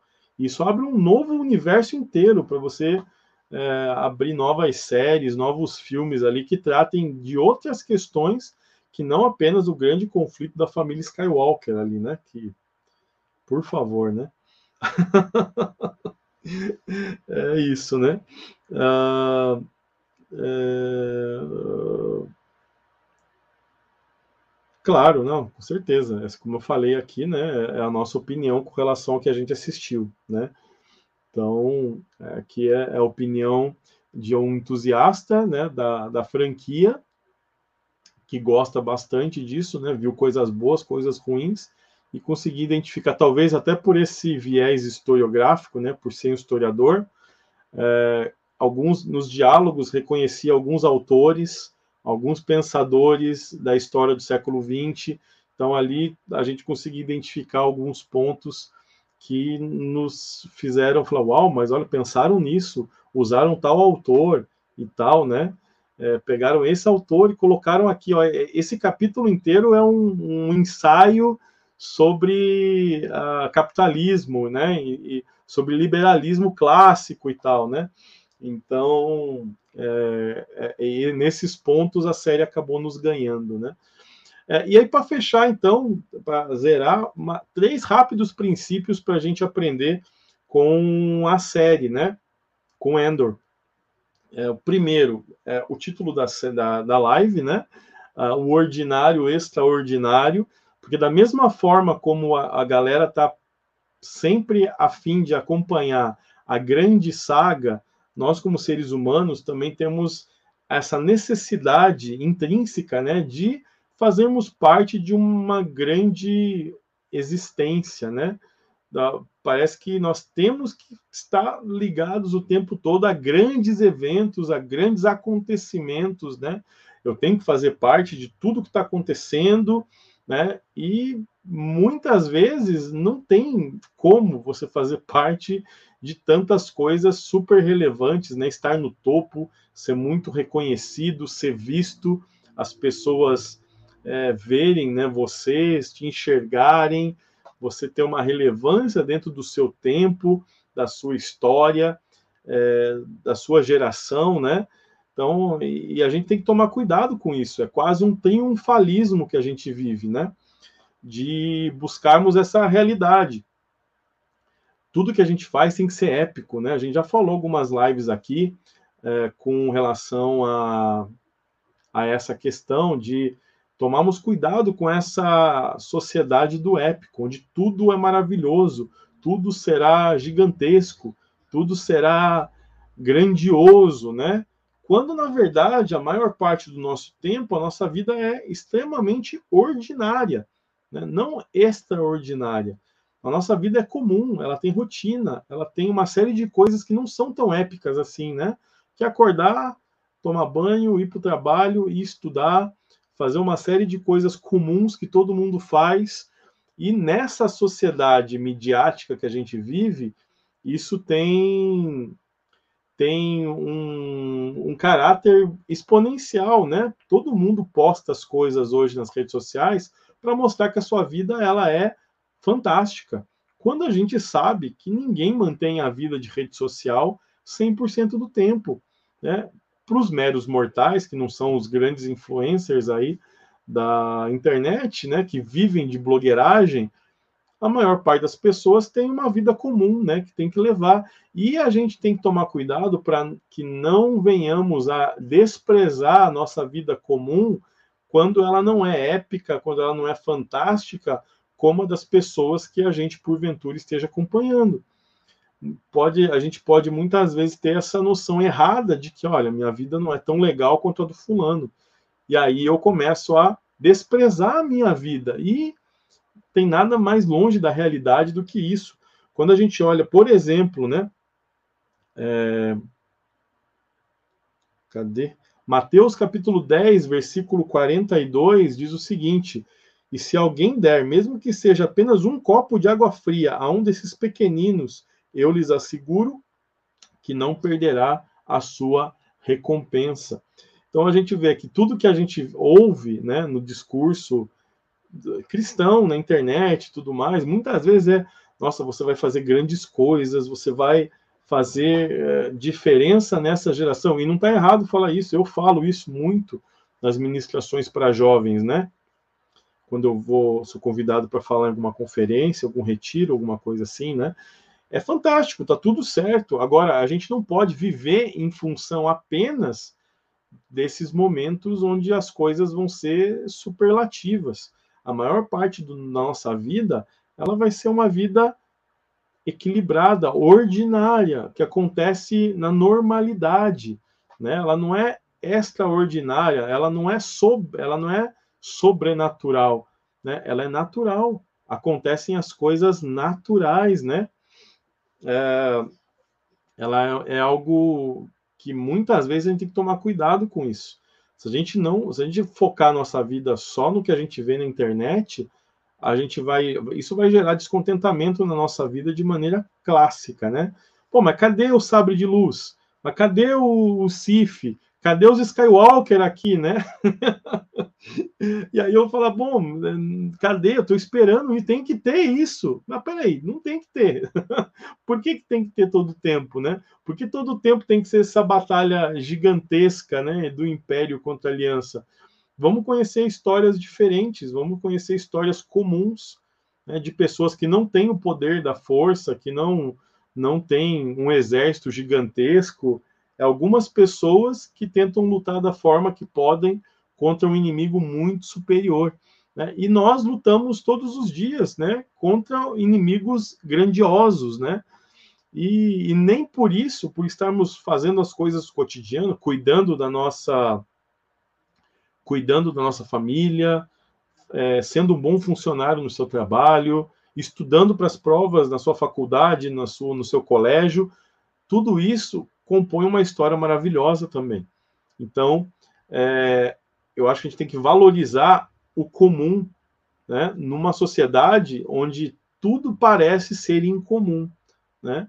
Temos que valorizar o natural no mundo que busca só por aquilo que é supranatural, né? Ou supernatural, eu gosto da, da tradução da palavra inglesa, né? É supernatural, né? Não é sobrenatural. Então é interessante é interessante é, a gente perceber essa, essa questão, né? Tentar valorizar o ordinário em função é, em função de uma sociedade que busca o tempo todo a luz, né, a, o palco, os holofotes e tal. A gente precisa tomar cuidado com isso. Segundo ponto, a, existe uma relação ali, claro, ela não é explícita, né, mas é um paralelo que é possível fazer é, entre a aliança rebelde, a relação da aliança com o império e da igreja primitiva com o império romano, que sofreu muita perseguição ao longo do primeiro século, dos primeiros três séculos ali de história da igreja.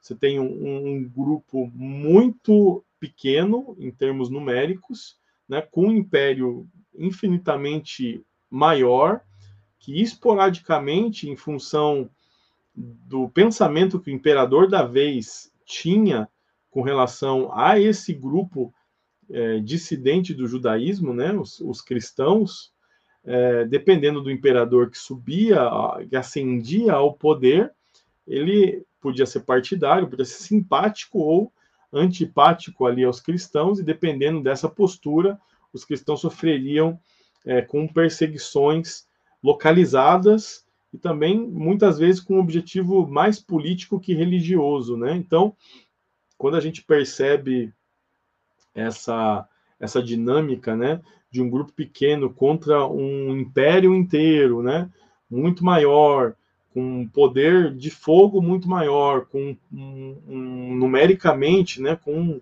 um, uma mão de obra humana, né, um exército muito maior para enfrentar, é algo bem, bem interessante da gente pontuar essa relação, né?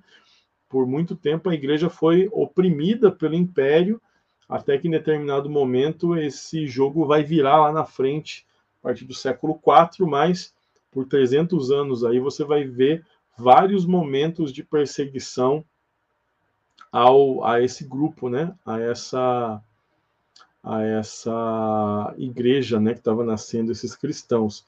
O texto então que eu é, separei aqui é Hebreus capítulo 11, versículo 13 ao 16, que diz: ah, Todos esses ainda viveram pela fé e morreram sem receber o que tinha sido prometido. Viram-nas de longe é, e de longe a saudaram, reconhecendo que eram estrangeiros e peregrinos na terra. Os que assim falam mostram que estão buscando uma pátria. Se estivessem pensando naquela de onde saíram, teriam oportunidade de voltar. Em vez disso, esperavam eles uma pátria melhor, isto é, a pátria celestial por essa razão, Deus não se envergonha de ser chamado Deus deles, pois preparou-lhes uma cidade.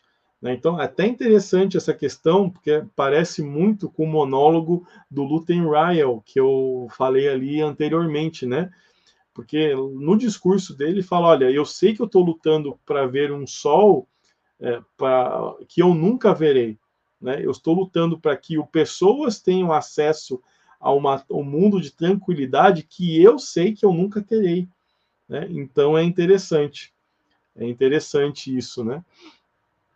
Esse, é, é aqui a gente está no capítulo 11 de Hebreus, no hall da fama, né, da fé, os heróis da fé. E ali está dizendo que muitos deles fizeram tudo o que podiam e sabendo que eles não alcançariam o resultado da promessa, eles viriam de longe. Né? Então, isso mostra muito aquela origem da aliança rebelde ali se organizando, mas que sabiam que não iam ver o resultado final daquela, daquele conflito. Né? E isso é interessante. É, e a discussão de vocês aqui com Star Wars eu acho muito válida, né?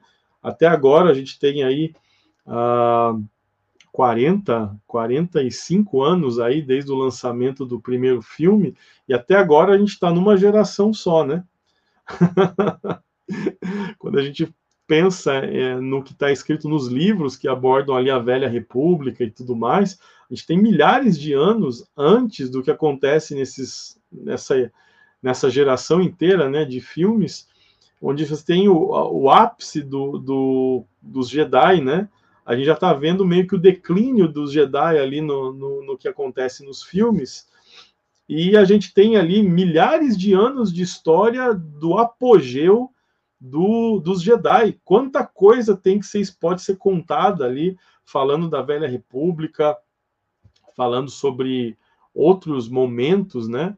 Que eu acho que é um pouco do que a, a gente está vendo ali na, na série de Senhor dos Anéis, né? Pô, vamos jogar isso para outro momento, né? Vamos falar sobre isso e tal vamos, vamos mudar, né? Chega de Skywalker, pelo amor de Deus, né? Chega de Skywalker, né? Chega dos legítimos, aí aparece os adotivos, né? Uma Ray Skywalker ali que o Natan estava comentando. Então, assim, chega, né? Tá bom, já deu. Né? Sempre tem que meter algum easter egg de Skywalker ali para parece que chancelar que aquilo de fato é Star Wars, né? Então, no Mandaloriano a gente viu ali, né, o Luke chegando lá e tal. Então, assim, tem que ter o carimbo, né, de Star Wars, né? Mete um carimbão de Star Wars se tiver um Skywalker aparecendo ali, ou um, o, é, o Anakin vestido de Vader, né? que é outra coisa que é quase onipresente em jogos, em tudo quanto é lugar, né? Mas nos jogos tem que ter lá o, o Darth Vader, né? Em todos os lugares, né? Mas enfim. É, eu acho que eles deviam encerrar essa fase que durou uma vida, né, basicamente, para começar a falar de, desse período. Os livros são riquíssimos, né? O universo estendido é fantástico, tem muita coisa lá no, no universo estendido de Star Wars ali, né? No, no Legends, né? Que não é mais canônico, mas pode voltar a ser, né? Eles fazem isso várias vezes, né? Pegam personagens do Legends e trazem para o universo canônico, né? Aconteceu isso com o Almirante Troll, por exemplo, né? Que era um personagem presente nos livros do Legends, que foi trazido primeiro para o Rebels, né? E aí vai aparecer na, na série da Sokatano ali, né? Então, interessante. Ah, vamos lá. É, foi uma vida, né? Eu nem tinha nascido ainda quando saiu o episódio 4, então, meu Deus. E o último princípio, então, só para fechar aqui, eu, eu tento focar para terminar, para ajudar no corte, mas eu não consigo, não tem jeito. Uh, terceiro ponto, né? A transformação do Cassian Endor na série, ela é muito parecida com a nossa jornada pelo amadurecimento espiritual pensando em termos de cristianismo, né? Peguei ali 2 Pedro, capítulo 3, versículo 18, que diz: Cresçam, porém, na graça e no conhecimento do nosso Senhor e Salvador Jesus Cristo. A Ele seja glória, agora e para sempre. Amém. Né? Porque quando começa a série, é... a série é, inicia, o cara é só um mercenário e está atrás de dinheiro, que é grana. Né? E quando a, a série vai caminhando, ele vai descobrindo que existe uma existe uma uma causa, um propósito maior do que ele mesmo. E assim, ou ele volta para a vida medíocre dele, de ficar fazendo golpe e conseguindo dinheiro e tal, ou ele abraça essa causa maior que ele mesmo, né? Que ele não sabe direito o que é ainda, mas que ele entendeu que existem, existem forças superiores ali, né? Lutando algo que ele não está enxergando. Então, assim, ele vai descobrindo aos poucos o propósito dele, uma nova identidade. Isso está muito parecido com a, a, nossa função enquanto cristãos de crescermos, né? Ninguém sabe muita coisa quando nasce, né, de novo, como cristãos. Mas ao longo do projeto, ao longo do processo, a gente vai descobrindo pequenas peças desse grande quebra-cabeça que a gente vai montando ao longo do tempo para que a gente possa, com uma identidade firmada em Cristo, fazer aí sim grandes coisas dentro desse propósito para abençoarmos a nossa geração. E o problema é que muita gente passa a vida toda sem descobrir essa identidade, sem descobrir que existe algo acontecendo, né? e que eu posso contribuir para fazer diferença na minha geração, seja dando água, como a gente leu, né? Um copo de água para algum dos pequeninos ali amados por Cristo, seja ministrando, seja em, fazendo grandes coisas, né? Ou coisas normais, cuidando da família. Existem inúmeras coisas para serem feitas. E a gente precisa é, a gente precisa compreender essa realidade e buscar com excelência descobrir essa identidade. A gente percebe que uma temporada de Endor chega na conclusão dessa temporada, ele está mais perto de descobrir essa grande causa do que quando ele começou a jornada. Então a gente precisa entender essa realidade, né? É que hoje eu preciso estar mais próximo desse propósito do que eu estava ontem, né? Amanhã eu estarei mais perto do que eu estou hoje. Então, eu preciso lidar com essa questão para que eu possa caminhar né, em direção ao propósito de Deus, amadurecendo sempre, melhorando sempre, cada dia mais próximo é, à semelhança de Cristo, né? Todos os dias trabalhando para me parecer para me aproximar do caráter de Cristo, para que de fato eu possa fazer diferença nessa geração. Gente, era isso. Hoje terminamos mais cedo, vocês podem reclamar, né? Hoje que a gente encerrou a live assim com uma hora e 43 de live, né? ah, bom, mas é uma alegria conversar com vocês, rendeu bastante o papo hoje. Agradeço a todo mundo aí que esteve com a gente. Obrigado a Larissa que apareceu agora aqui na live, muito legal. O Rafa que sempre está com a gente, né? Muito bom. Às vezes a gente está desanimado, às vezes a gente está cansado, porque assim o trabalho está bem puxado, né? As atividades que a gente tem, às vezes eu falo para mim, ah, não vamos fazer live hoje, né? Vamos descansar. Aí eu vejo, né, no grupo lá do Parábolas, o Rafa colocando ali, oh, vai ter live hoje e tal, né? Você não sabe como isso anima a gente ali para fazer o nosso roteiro, pensar no que a gente vai fazer, para poder estar tá com vocês aí nesse período, mas não só estar, né? Trazer um conteúdo que tenha alguma relevância e agregue alguma coisa na vida de vocês, né? Seja mostrando alguns paralelos da vestimenta de Star Wars com a do terceiro Reich, por exemplo, é, os conflitos políticos americanos ali, Estados Unidos, né? Que vão ajudar a entender o que está se passando em Star Wars e outras coisas que vão acontecendo. Então, isso eu acho muito legal. Valeu para o senhor Xenomorfo aí, sou fã também do senhor, né? eu acho Alien, o oitavo passageiro, ele é revolucionário, né? Da, da, forma como o cinema retratava alienígenas, né? Ele faz uma outra, uma revolução na questão do, do, dos, dos aliens, né?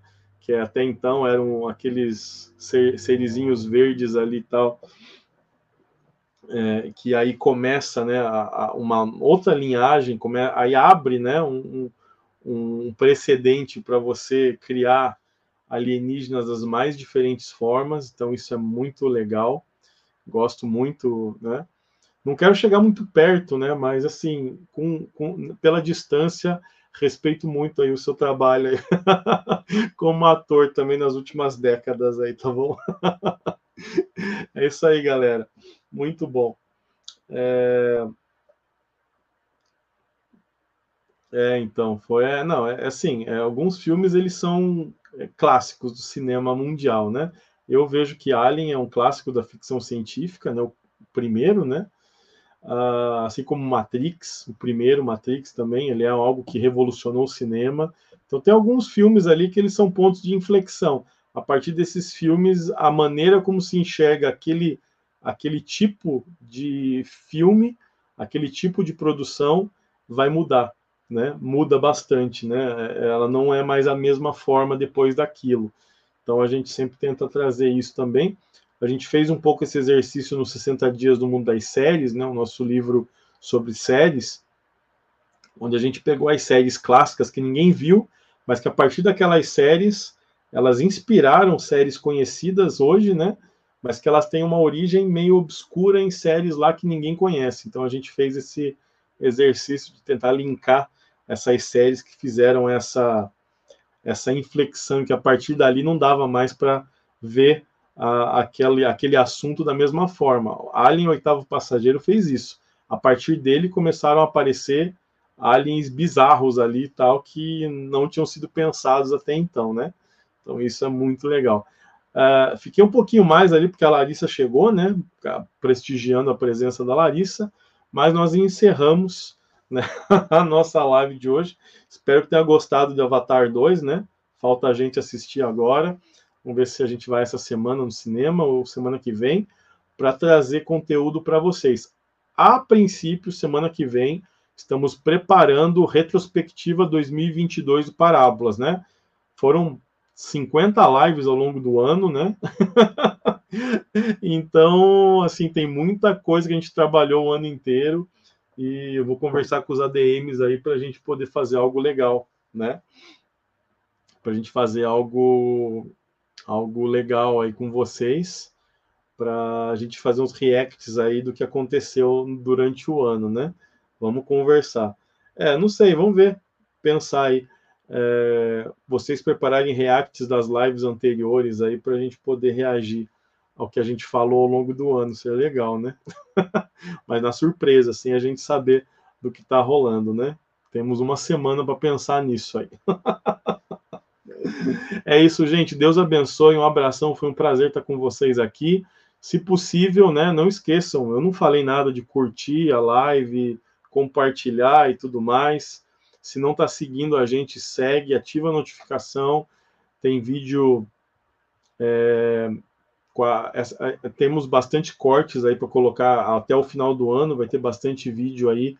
Então ativa as notificações para não perder nada. Né? A gente mostrou no comecinho da live a coleção das capas né, do Tartaruga Capas. Vou encerrar mostrando de novo. Cadê? Ah, cadê você? Aí. Só mostrando, né? Então, de novo, tá nos últimos dias agora sim do frete grátis. Você quer comprar, o link está na descrição é, aqui da live. Essa coleção nova, nós temos duas coleções de capas. Então, as duas coleções estão com frete grátis essa semana. Né? Então, você pode dar uma olhadinha ali nos modelos, né? Vou passar bem rápido aqui para a gente encerrar. Mas o laço da Mulher Maravilha, que fala sobre o texto bíblico, fala sobre verdade. Aqui, Grogo e, e o nosso Jinjarin, que é o nosso querido Mando, com um texto que fala sobre paternidade. É, capa do Pantera Negra, falando a respeito do, de, de que Deus é o nosso protetor, né? Está sempre conosco, aproveitando aquele, aquela fala da rainha Ramonda no trailer de Wakanda Forever ali sobre é, terem perdido seu protetor. Aqui a famosa vida longa e próspera, né, que é um salmo, Salmo 21, que diz vida longa e duradoura, né? Muito bom.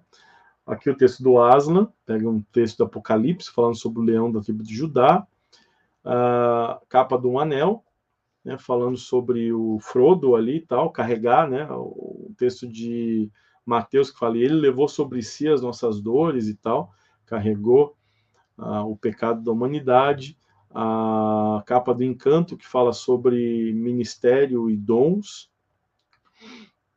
a do Naruto ali que fala sobre se esforçar, né, para alcançar os seus objetivos, pedir, bater, insistir, né, que é um pouco a, o perfil do caráter do Naruto.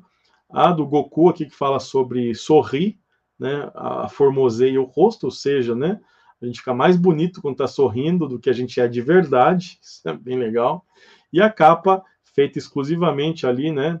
Para agradar a Meire e o Nathan, que é a capa de Once Upon a Time, né? Então, você tem alguns dias ainda para fazer, é, se não me engano, ela encerra no domingo, tá? Então você tem aquela promoção de frete grátis até domingo. Depois disso você vai pagar frete, né? Pode comprar, mas vai vai acabar pagando frete, né? Então aproveita a promoção é, agora, né? Nesse período aí de uma semana que a gente está dando frete grátis nas capas, tá? É, depois vai ter um custo adicional e aí você vai desanimar, não vai comprar, né? Então tá tendo sorteio, né? Vai lá no nosso perfil do Instagram. É, tá bem pouco, bem pouca gente está participando, então tá fácil de ganhar essa capa. Vai lá e pode responder quantas vezes quiser ali, marcando os seus amigos. É, lembrando que tem que seguir a Tartaruga Capas e o Parábolas e marcar os dois amigos ali para você concorrer a essa capinha, tá? Ajudem a gente até a bombar ali o sorteio, né? Ah, não vou comprar, não posso tal, mas participa do sorteio. Vai ser. Eu acho que assim que fechar o carrinho, vai ser sorteada essa essa capinha. Não, não precisa deixar ele, não. Pode concorrer aí, né? Uma concorrência saudável aí, não tem problema nenhum. Mas é isso então, gente. Muito bom. A Meire estava fazendo cabelo, fez o cabelo hoje foi um encaixe, né? Então a gente fez todo o processo de tirar o cabelo dela na madrugada de ontem. Então a, ela tirou o cabelo todo, é sempre um processo bem complicado tirar o cabelo antigo para colocar o novo. Daí a, a pessoa que faz o cabelo dela saiu um pouquinho antes de eu começar a live. Então, vem dar oi. Não, por quê? Tá. É, e aí, então, passei a noite ajudando ela a tirar, né? Fui trabalhar cedo, também tô meio baqueado hoje. Só que ela fica com febre, por causa de puxar o cabelo o tempo todo, então ela está descansando, mas semana que vem estará é, com a gente aqui para nossa live de retrospectiva 2022. Eu espero todos vocês, tá bom? Gente, um abraço, Deus abençoe. E não se esqueçam, né? Participem do sorteio lá no Insta, é, marcando. Se puder fazer a compra da sua capa agora, aproveita. Tanto essa coleção como a anterior, tem 21 modelos de capas ali para escolher. E ajudando, cada capa que você compra, você ajuda também o projeto, né? Parte das vendas vem para nós e a gente pode reinvestir isso no Parábolas Geek, ok? Semana que vem tem mais novidade, vamos falar um pouco sobre a nova edição do Devocional Pop, uma edição incrível que você nunca viu. Vai chegar uma edição nova, é, uma nova capa, uma nova edição, uma nova tiragem, né, do tradicional. E nós estamos trabalhando no Devocional Pop novo. Então, o próximo livro que vai ser lançado será o próximo volume do Devocional Pop. Então, nós teremos aí em 2023, se tudo der certo. Não sei qual vai ser o nome ainda, se a gente vai manter o Devocional Pop ou se nós vamos ter um outro nome e tal para a segunda edição, né, do segundo volume aí do Devocional Pop. Ah, o planner deve sair também no meio do ano, tá? tá já vi, agora, agora eu sei que vai, porque eu já vi ele formatado. Ficou lindo, tá?